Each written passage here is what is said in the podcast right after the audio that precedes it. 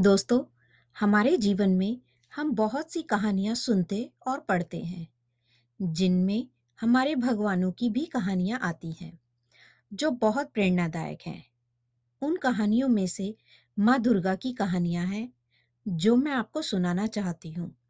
इस समय नवरात्रे चल रहे हैं, माँ दुर्गा के नौ रूप हैं, जिनकी नौ कहानियाँ हैं, जिनके नाम इस प्रकार हैं।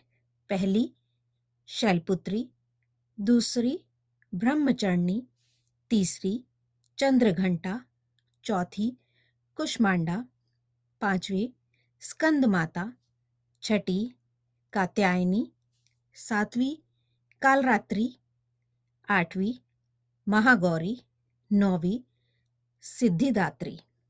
तो ये नौ नाम माँ दुर्गा के नौ रूपों को बताते हैं। तो चलिए माँ दुर्गा का पहला रूप शैलपुत्री की व्याख्या करते हैं कि उनका नाम शैलपुत्री कैसे पड़ा।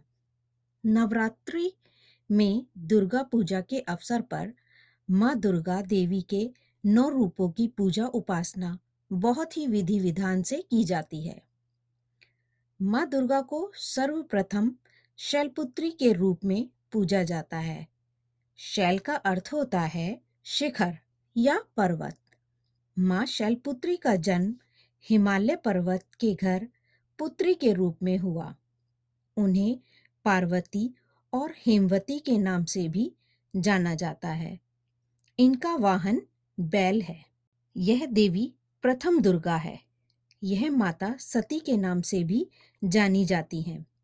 एक बार जब प्रजापति ने यज्ञ किया तो सारे देवी देवताओं को अपने घर निमंत्रित किया।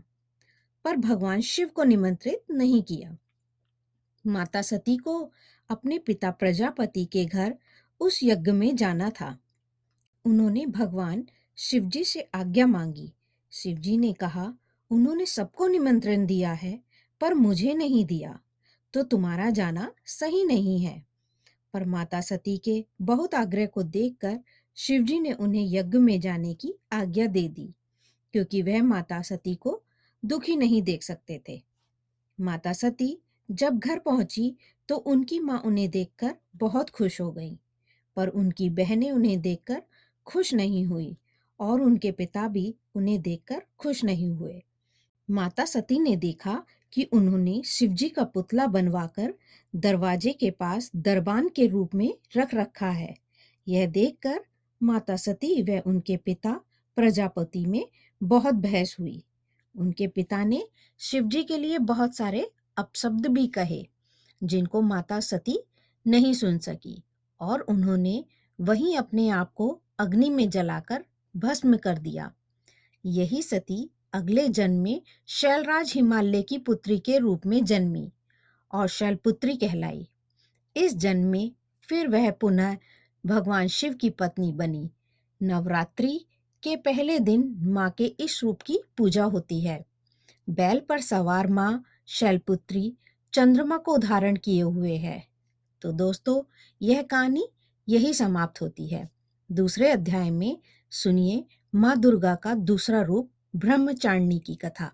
तो चलिए दोस्तों, फिर मिलते हैं नई कहानी के साथ।